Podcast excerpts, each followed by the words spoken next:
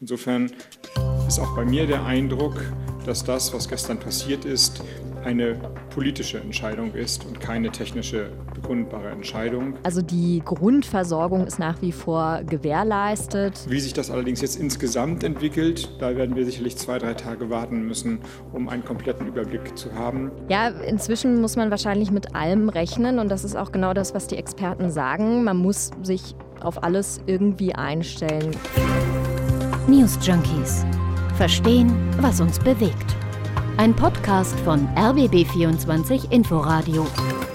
Es ist der 16. Juni 2022 und die Podcast-Folge, die gibt es heute von Martin Spiller und Ann-Christine Schenten. Hallo. Ja, schönen guten Tag. Trotz des Krieges gegen die Ukraine und den Sanktionen gegen Russland sind die Gaslieferungen aus Russland nach Deutschland in den letzten Monaten ja ganz normal weitergelaufen. So ein bisschen so, als wäre nichts gewesen. Hm. Dass das wahrscheinlich nicht für immer so bleiben wird, äh, damit hat man ja jetzt eigentlich gerechnet. Aber Jetzt ist es eingetreten. Seit zwei Tagen schickt Russland tatsächlich weniger Gas nach Deutschland. Und ja. zwar deutlich. Und Russland begründet das mit Verzögerungen bei Wartungsarbeiten.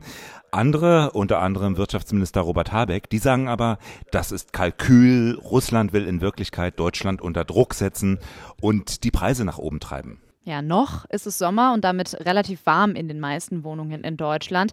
Aber natürlich fragt man sich da jetzt mit Blick auf den Winter, wie lange geht das noch gut und wie teuer wird das, wenn uns diese Lieferschwierigkeiten dann jetzt treffen? Genau, was die Nachrichten aus Russland für die Versorgung hier bei uns in Deutschland bedeuten, darüber reden wir hier und jetzt. So, jetzt haben wir diese Situation und jetzt gerade ist ja auch Bundeskanzler Olaf Scholz gemeinsam mit Frankreichs Präsident Macron und Italiens Premier Draghi in die Ukraine gefahren. Ja, Im Nachtzug nach Kiew. Äh, dieses Bild, das ging ja schon mal durch die Medien heute. Genau, die drei sitzen da recht vertraut an einem Tisch, mhm. aber es hieß ja im Vorhinein schon immer, es solle nicht um schöne Bilder gehen, auch nicht nur um Symbole. Das war ja Bundeskanzler Scholz auch ganz wichtig in den letzten Monaten. Also wir werden sehen, was da rauskommt, vor allem weil es ja auch viele Forderungen von Seiten der Ukraine gibt. So, also einerseits das und gleichzeitig wachsen eben in Deutschland die Sorgen um die Gasversorgung, speziell um Lieferungen des staatlichen russischen Konzerns Gazprom durch die Ostsee-Pipeline Nord Stream 1. Vorgestern ging es los. Da gab es zunächst die Meldung, das Tagesvolumen, also das, was Russland täglich an Gas liefert, das werde reduziert von 167 Millionen auf 100 Millionen Kubikmeter Gas pro Tag. Das sind rund 40 Prozent weniger. Ja, und schon da hat man diese Nachricht so ein bisschen mit Sorge betrachtet. Zumindest habe ich kurz aufgehorcht. Aber die Bundesregierung hat vorgestern eigentlich noch recht ja, entspannt geklungen, also hat gesagt, kein Grund zur Beunruhigung. Jetzt wurde aber natürlich gestern nochmal von Russland nachgelegt. Da kündigte Gazprom an, man werde nur noch maximal 67 Millionen Kubikmeter am Tag durch diese Leitung schicken. Und das ist dann schon 60 Prozent weniger. Wirtschaftsminister Habeck sagt nun zwar, die Versorgung Versorgung, die sei weiter gesichert, ruft aber dennoch zum Energiesparen auf. In der Regel ist es den ähm, Versorgern immer gelungen, Gas aus anderen äh, Quellen aufzutreiben. Wir haben auch kein Versorgungsproblem in Deutschland. Es wird auch wohl weiter eingespeichert. Da haben wir ja in den letzten Tagen und Wochen sehr gute Fortschritte gemacht. Wie sich das allerdings jetzt insgesamt entwickelt, da werden wir sicherlich zwei, drei Tage warten müssen, um einen kompletten Überblick zu haben. Also es ist schon eine gewisse Unsicherheit spürbar. Die Frage ist jetzt einfach, warum macht Russland das eigentlich? Ja, da werden jetzt viele sagen, ist halt der nächste Schritt, so die nächste Eskalationsstufe, eben die Rache für Sanktionen, Waffenlieferungen, die vermeintlich böswillige Haltung Deutschlands gegenüber Russland. Genau, das ist eine Lesart auf jeden Fall, also dass Russland Druck ausüben genau. will und natürlich auch, um im Endeffekt die Gaspreise hier hochzutreiben. Ganz so einfach ist es aber nicht, denn Russland hat auch diesmal eine ganz konkrete offizielle Begründung und die sieht so aus es gebe Verzögerungen bei Reparaturarbeiten an Nord Stream, und zwar konkret an einer Gasturbine. Mhm, und diese Gasturbinen, die hatte das Unternehmen Siemens Energy nämlich vor Jahren für eine Verdichterstation beim Bau der Gaspipeline in Russland geliefert.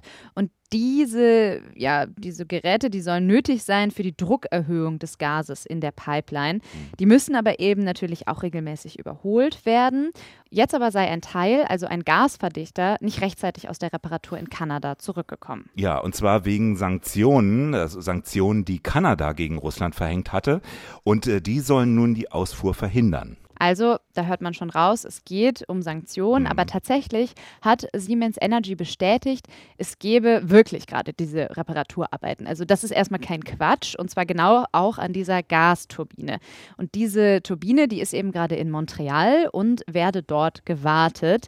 Und von dort aus ja, kann sie tatsächlich nicht zurückgeliefert werden wegen der Sanktionen. Ja, also so ganz aus der Luft gegriffen ist das nicht, was Russland sagt. Klar wirken sich die Sanktionen auch irgendwie aus. Nun ist wie so oft bei diesen Dingen natürlich nicht hundertprozentig einzuordnen, wie groß ist das Problem wirklich oder wird das von Russland zusätzlich dramatisiert, um auf die schädlichen Sanktionen hinzuweisen?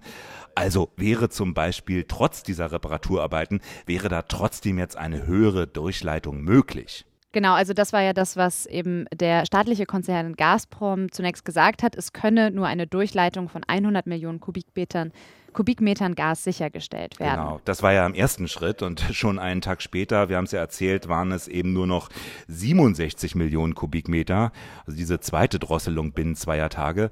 Und erneut die Begründung, die Verzögerung bei der Reparatur. Aber ist das stichhaltig?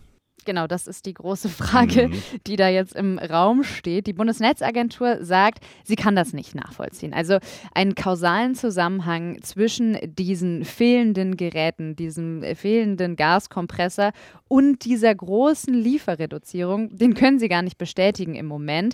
Der Präsident der Bundesnetzagentur, Klaus Müller, der hat in der Rheinischen Post gesagt, das ist ein Warnsignal. Also Russland schüre damit leider Verunsicherung und treibe die Gaspreise hoch. Ja, und noch etwas deutlicher geäußert hat sich Bundeswirtschaftsminister Robert Habeck. Der hält die Begründung für vorgeschoben. Insofern ist auch bei mir der Eindruck, dass das, was gestern passiert ist, eine politische Entscheidung ist und keine technische begründbare Entscheidung. Ja, das war am ersten Tag nach der Reduzierung.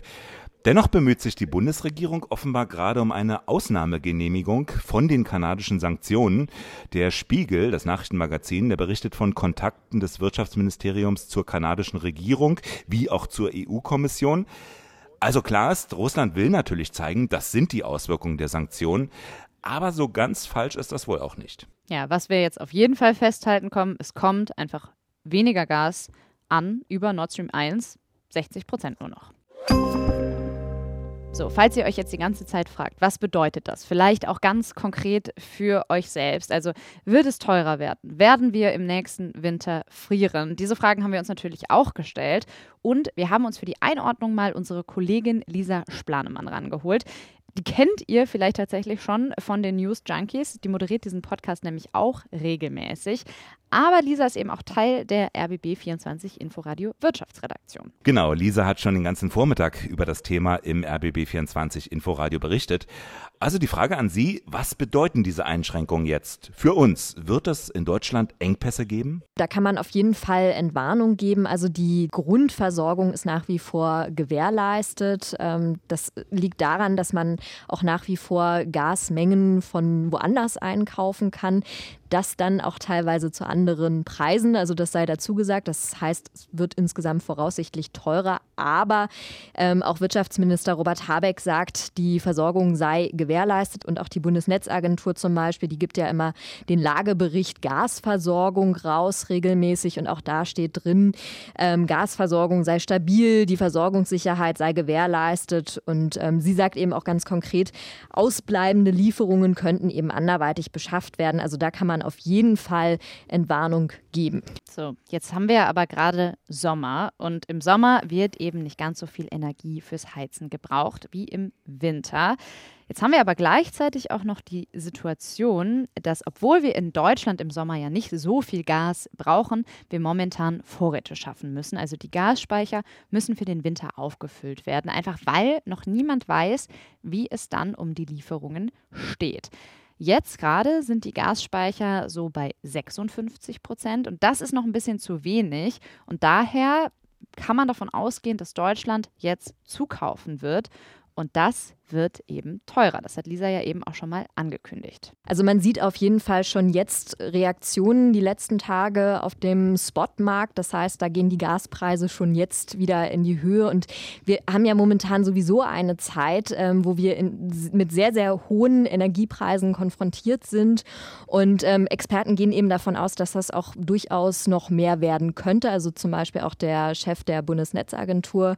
Ähm, das heißt, als Verbraucher muss man sich da durchaus darauf einstellen, dass da auch die Abrechnungen zum Beispiel nochmal ähm, für den einen oder anderen Schock sorgen können. Also das auf jeden Fall. Und ähm, das wird uns durchaus auch noch die kommenden Monate beschäftigen. Ja, die Bundesnetzagentur, die hat die Sorge, dass Privathaushalte mit deutlichen Mehrkosten bei den Abrechnungen rechnen müssen. Also eventuell mehrere hundert bis 1000 Euro mehr, je nach Verbrauch. Und äh, das könnte natürlich ganz ernsthafte, vielleicht sogar existenzielle Folgen für viele Menschen haben. Und nicht nur für die, es droht auch eine Pleitewelle bei manchen Unternehmen. Lisa ordnet das nochmal ein. Also gerade für die besonders energieintensiven Branchen ist das natürlich ein Riesenproblem. Also das ist unter anderem die Chemieindustrie, aber auch die Stahlbranche, die jetzt mit ganz neuen, ganz anderen Kosten konfrontiert sind. Und das stellt natürlich viele Unternehmen, vor allem auch kleine und mittelständische Unternehmen, vor große Herausforderungen. Und deshalb gibt es ja auch gerade ähm, aus mehreren Richtungen die Forderung, Forderung, dass da möglicherweise gestützt werden soll. Also ich denke, da ist auch einiges derzeit in Planung, in der Mache, in der Diskussion. Also die Bundesregierung überlegt hin und her, wie sie diese Mehrkosten abfedern kann. Klar ist aber, die Situation ist angespannt. Und Robert Habeck hat ja gestern Abend sogar in einem Aufruf bei Twitter nochmal appelliert, es zähle jede einzelne Kilowattstunde, die eingespart werden könne. Und Jetzt ist es natürlich schon so, dass man auch sagen muss, dass Privathaushalte diese Energiekrise nicht alleine stemmen können. Trotzdem kann jede und jeder auf seinen Energieverbrauch schauen. Und deswegen haben die Verbraucherzentralen Spartipps zusammengefasst. Und Lisa zählt die mal ein bisschen auf. Sobald man ähm, den Standby-Modus ausschaltet und komplett seinen Laptop zum Beispiel herunterfährt, spart man natürlich Energie ein, Genauso ähm, zum Beispiel auch, indem man ähm, das alte Gerät zu Hause austauscht, das vielleicht schon 10, 15 Jahre auf dem Buckel hat. Zum Beispiel der Kühlschrank könnte sich das lohnen, wenn man den neu kauft, ähm, sich neu anschafft und dann durchaus ein energiesparenderes Modell hat, ist natürlich dann auch die Frage, inwieweit man da investieren möchte. Das sind natürlich erstmal auch wieder Summen, die dann auf einen zukommen. Also die Lage wird noch mal kritischer, besonders im Winter. Da werden wir vermutlich noch mal an diese Spartipps denken müssen. Und auch die Vermieter, die könnten dann aufgefordert werden, die Heizung in Mietshäusern zu drosseln. Ganz generell so ein bis zwei Grad weniger soll dann überhaupt geheizt werden. Ein Vorschlag ebenfalls von der Bundesnetzagentur. Was ich mich jetzt gefragt habe, also diese beiden Nachrichten, dass Russland die Gaslieferungen so krass reduziert, die kamen ja total Schlag auf Schlag, also zwei Tage direkt hintereinander. Und dann fragt man sich natürlich, wenn das schon so schnell geht, also wie geht es eigentlich weiter? Mhm. Und ich würde behaupten, das kann niemand seriös beantworten, weil wir können Russland da schwer in die Karten gucken. Aber Lisa sagt, und das ist wahrscheinlich ja, eine vernünftige Einstellung, ja, man muss mit allem rechnen. Das ist auch genau das, was die Experten sagen. Man muss sich auf alles irgendwie einstellen. Es ist ja sowieso auch ähm, davon abgesehen, das Ziel der Bundesregierung von, dem, von der Abhängigkeit zu russischen fossilen Energieträgern wegzukommen und das so schnell wie möglich. Wir sehen anhand dieser Situation, das ist notwendig, das dann auch in einem möglichst großen Tempo hinzubekommen. Aber die Frage ist natürlich, wie, was sind die Alternativen? Und da wird gerade händeringend nach Lösungen gesucht. Aber was natürlich auch bei all dem ganz wichtig ist, jetzt nicht in Panik verfallen. Lisa hat das ja eingangs gesagt, die Versorgung, die wird wohl gesichert sein. Aber ja, es wird teurer werden und das alles, was wir jetzt sehen, das ist keine Überraschung. Das ist ein Vorgang, den wir jetzt viele Wochen haben ja schon kommen sehen und auf den sich die Bundesregierung eben auch schon länger intensiv vorbereitet. So, wir hoffen, dass wir zumindest so ein bisschen Klarheit schaffen können, was das ganze Thema angeht. Mhm. Uns hat dieses ganze russische Gasthema jetzt in den letzten Wochen ja schon sehr viel beschäftigt.